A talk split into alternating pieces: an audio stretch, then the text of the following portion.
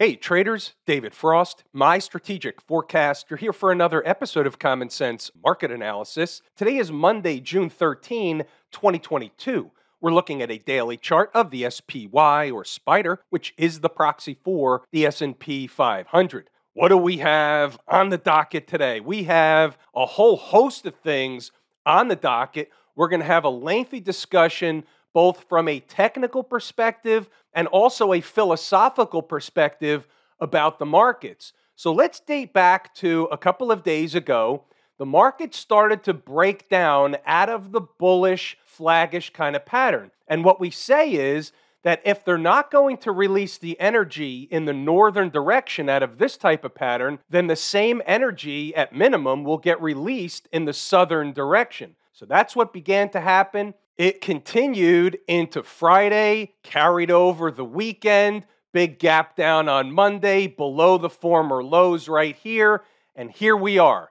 So now, from a here we are perspective, what do we have on the chart? What do we have on the docket this week in terms of volatility stuff? We have Kabuki Theater on deck this week.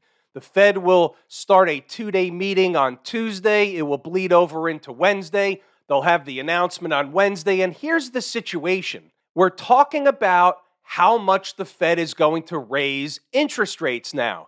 Now there's a lot of talk about, will they raise a full point? Will they raise 75 basis points? Will they do it more earlier than spread it out? All that stuff. Shock the market treatment, just get it done. We've heard all the conversations. We don't know what the Fed is going to do. All we can do is look at the charts, know the numbers, and react to what the movement of the market is based on what the Fed does and the market's interpretation of the Fed's comments and actions. From a where are we now perspective, we have the former low, 380.54.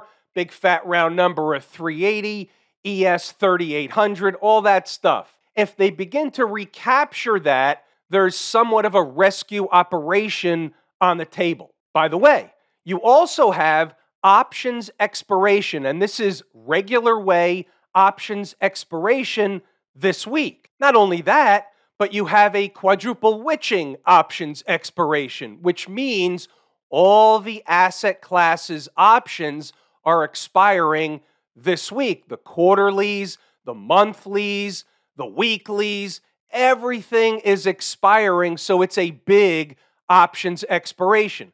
So for example, if regular way options expiration intra-quarter has a magnitude, as we like to say, this one is a magnitude of 3x. Let's take a look at the other side. Barring a flip around and recapturing the former low, 380.54, then the market's under downward pressure, and we have to flip over to the weekly chart to get a sense of where they might be going. The only thing we have of consequence between current price and the next important spot down south is 365. Now, we know where 365 comes from. It comes from a big-time shenanigans or fake tail candle made a long time ago. We notated it on the chart and we said at some point in time, they're likely to come back for a visit. However, what we have to realize is that doesn't necessarily have to be the end of a down move at 365. It can be, but there's other stuff below 365. Let's have a discussion about what that stuff is and why. Below 365, we have an important price. Where does that price come from? Look over here on the left, and it comes from the 4th of September, 2020. The high is 358.75. The reason that we picked this out is because the market went up to that price, and it was rejected. Once it got over that price, it had what we call a breakout above that price.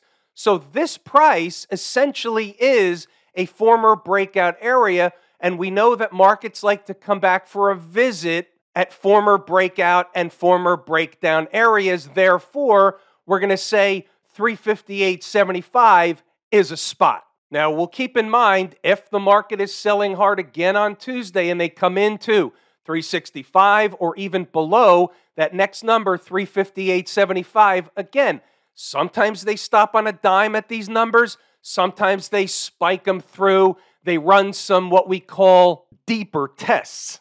Now, then we look at another thing, and keep in mind this is a weekly chart, so intra-week, and by the way, it doesn't have to get anywhere we're talking about tomorrow or Wednesday. We're just having the downside discussion. If it's an if, they're killing the tape again. Below that 358.75, all of a sudden comes into view of another big fat round number, and also the 200-period weekly moving average, right around 350, a little bit below. It's 349.59 on today's close. It's not that close by, but in the big scheme of things, anything goes. The rubber band broke again. Until the plunge protection team shows up and they can get some glue to glue it back together, it has snapped. It will remain snapped until or unless they recapture the former lows for starters, which is 380.54 right here. I'll give you one more number as a just-in-caser because we're in that just-in-case environment. So let's say they're killing the tape. Let's say they're throwing the baby out with the bathwater. We have the crash scenario. Let's just say that's the case. We don't know if that will be the case. Let's just say it is. And they spike through that 200-period moving average around 350. Where's the next important spot? 342. Put it on a sticky note. Looking at the monthly chart just as a just-in-caser, and we notice in that zone below that 350 is the monthly chart 50-period moving average, which also will become magnetic the closer price gets. Now, we had that monthly tail candle. They're below the tail candle. Close the month below that tail candle, and you can almost set your abacus by the 50-period moving average down at 344 and change. Monthly chart takes a long time to play out. We're just taking a look. Let's take a look over at Inside the Numbers. We'll go through the commentary.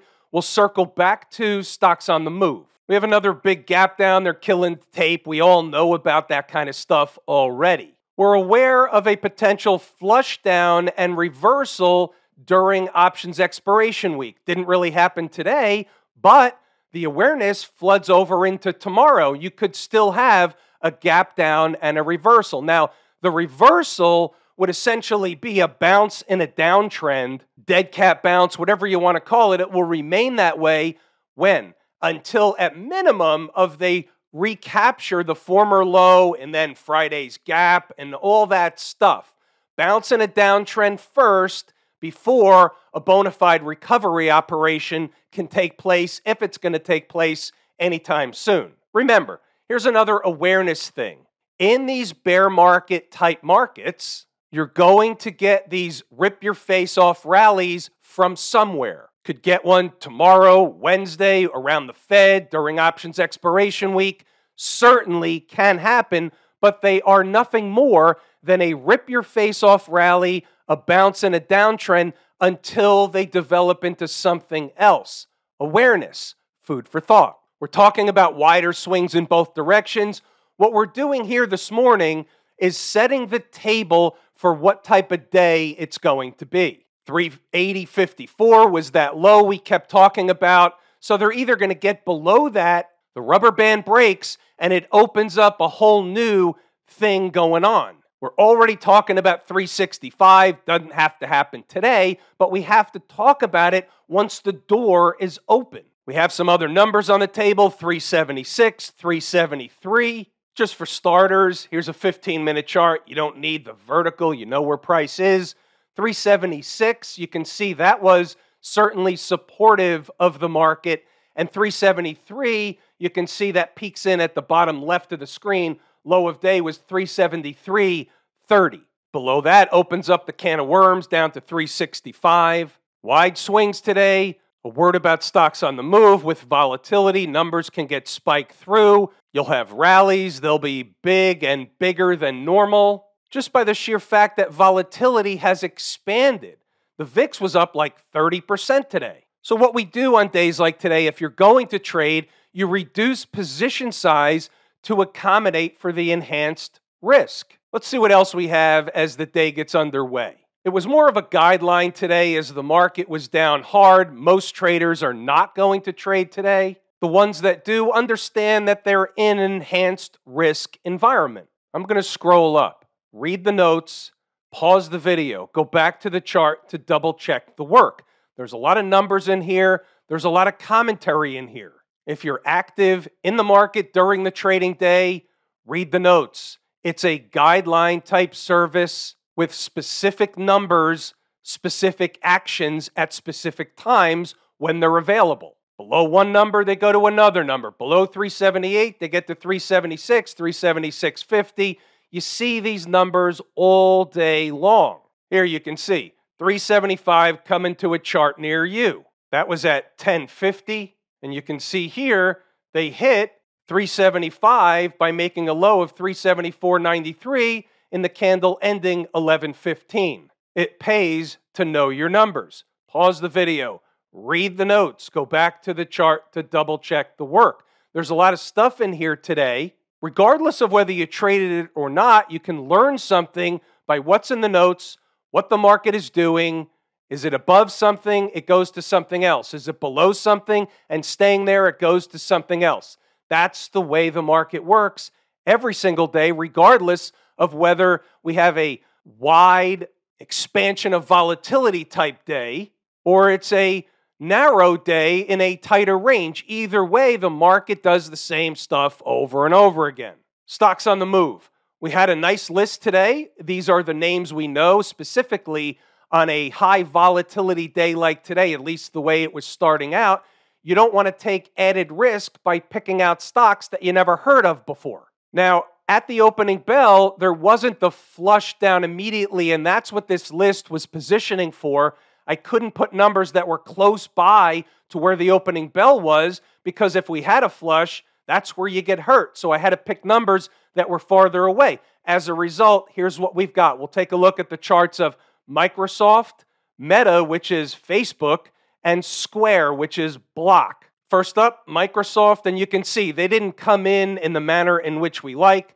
They came in, they were rescued a little bit when the market got a bounce early in the morning, and then they did the thing at the end of the day, but they hovered over the number all day long. Nobody's buying it into the close. That's not in the manner in which we prefer. So this became a no trade. Meta, same deal. They didn't do the thing in the manner in which we like. If they did it here around 11 o'clock, that's one thing. Instead, they bounced, they hovered over it all day, then they sold them into the close. That's not in the manner. It was a no trade. Square, on the other hand, actually did the thing. They provided more than the minimum required base hit, and then they came into the second number into the end of the day when everything was selling off a little bit. But you can see here, the high was 65.50 off an entry of 63.70. Not sure how many traders picked up this stock today, but the numbers worked either way. How about the VIX? I wanted to talk about this for a moment. I want to show you what I was looking at that I did not talk about, but it never happened. So what I was looking at was, this is a pullback pattern. If you flip this over, it pretty much looks like the S&P or some other markets. But here's what I was looking at. So they're pulling back down here, and I'm looking at a breakup candle low coinciding with, on this daily chart, the 200-period moving average. So if they came into that, I would have gained some interest if the S&P was rallying to the area that we talked about before the breakdown. And once again, they left me at the altar in that scenario. As always, I like to be an open book type of situation. So I'm telling you, I was eyeing the VIX. I was hoping that the market would pop, the VIX would come down, we would get into some short trades on the stock market or the SPY or others, and potentially even a long trade in the VIX. Didn't happen. Tough tape. You know by now, I have to get into these trades at my numbers, not somebody else's numbers. Doesn't mean they're going to work out every time, but I like them at my numbers. What's going on over in Camp IWM? I find this kind of interesting. Now they're first testing the lows over here from the 12th. That's essentially the same or similar low to the S&P, only the 12th is over here. The S&P made a new low on the 20th, and the IWM held at that time a higher low. Now they're challenging the former lows. The question is, will the former lows hold? That will produce a bounce across all the markets, or are they going to break, which will provide a cascading environment across all markets? The IWM is, in fact, my favorite market-leading indicator. We're watching for this low right here at 168.90 on daily close to either hold or break. When you look at the weekly chart, you see a slightly different picture. You see a chart that was holding the 200-period moving average, and now it's not. So it depends on the weekly close by Friday. Spiking it and recapturing it at the end of the week, you're in the same position you were last week. However, closing the week below, and you're probably by Friday all the way down at 155 to 150 in that zone. Just as an aside, there's stuff before the 155, 150.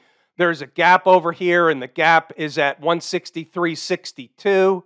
And 161, put this on a sticky note, is a number that came out of the calculator. You should get at minimum of intraday support around 161, maybe down to 160, but in that neighborhood, they should find a semblance of support intraday at minimum. There should be one of those bona fide bull-bear battles. Put that on a sticky note. What about the Q people? They're more like the S&P. They made a new low. They closed below the low. So now we have to flip the chart to see what's what. The next magnetic place would be the 200-period moving average, 263.10.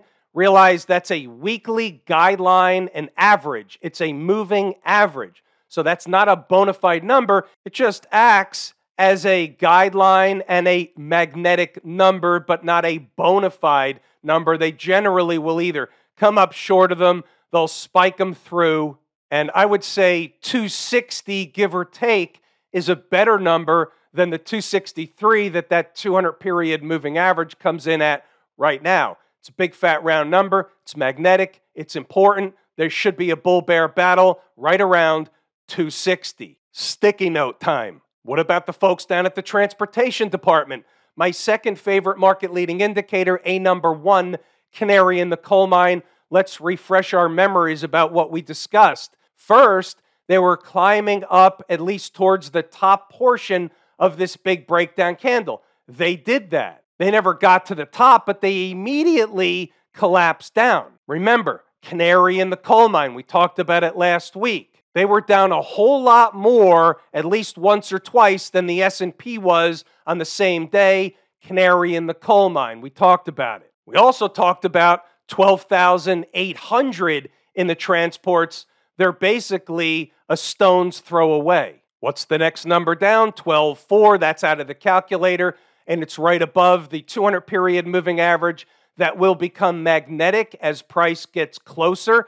And then you have the breakup candle low over here on the weekly chart that pretty much also coincides with that 200-period moving average. So that in and of itself, in that general area, plus a big fat round number of 12,000. So you figure they spike it, they hit 12,000, they're below that 200-period moving average. That area in and of itself should be garden variety of chart support. Look what else you have right around that same zone. We talked about this on the SPY chart. You have an area where the market ran up to and it thought it was pretty important. It was quickly rejected. Not that much on this chart, but it's a weekly chart, remember, so it is a lot of points. Quickly rejected, then they broke out. Now, keep in mind, they kind of ran a test over here. They didn't quite get there, but they ran some kind of a test, and now they're back again. So still, that general zone right around 12,000, right under 12,000, in that zone is important. So that number over here, if you take the high of this candle, it's right around 12,000. So there's no doubt about it. 12,000, give or take, is going to be extremely important in the transports. Put that on a sticky note. XLF, all charts act and react the same way. Everything's getting killed. Everything gets thrown out with the bathwater. It's all the same market. This is the area we've previously identified in the XLF 31 down to 30. is garden variety of chart support. $30 should be a buy zone. A spike of $30, you should get a snapback in the other direction. If they're killing the tape, it's a flush, it's a crash, all that stuff. Hard to believe now, but if we saw the XLF down at something like, and put your seatbelt on, $27, that's the next big time area of chart support. Not saying they get down there anytime soon, but they can. We'll stay on the weekly chart for Smash Mouth, and you can see what was going on here. They found support, they tried to rally up, made it look pretty good, immediately rejected. Essentially, they never really got anywhere. What I mean by that is if you take a look at this scenario, you have the highs over here, you have a set of lower highs here, one here and one here. And now, until and unless you were able to even get to the 50 period moving average or up here, you have now a third lower high. That's a problem for Mrs. Market. It's not a problem for Mrs. Bear Market. It's a problem for Mrs. Bull Market. Might be hard to believe, but if they flush the market, 197 is really the next big-time support area below current price and without talking about the big fat round number of 200. 200 is a psychological number. 197 is the math number. Remember, Kabuki Theater this week, options expiration, quadruple witching, expect swings in both directions despite what happened or did not happen today on Monday. Have I told you how much I appreciate each and every one of you? Without you, these videos are not possible. That is true and accurate information. We're pulling the ripcord here today. I'm David Frost, my strategic forecast.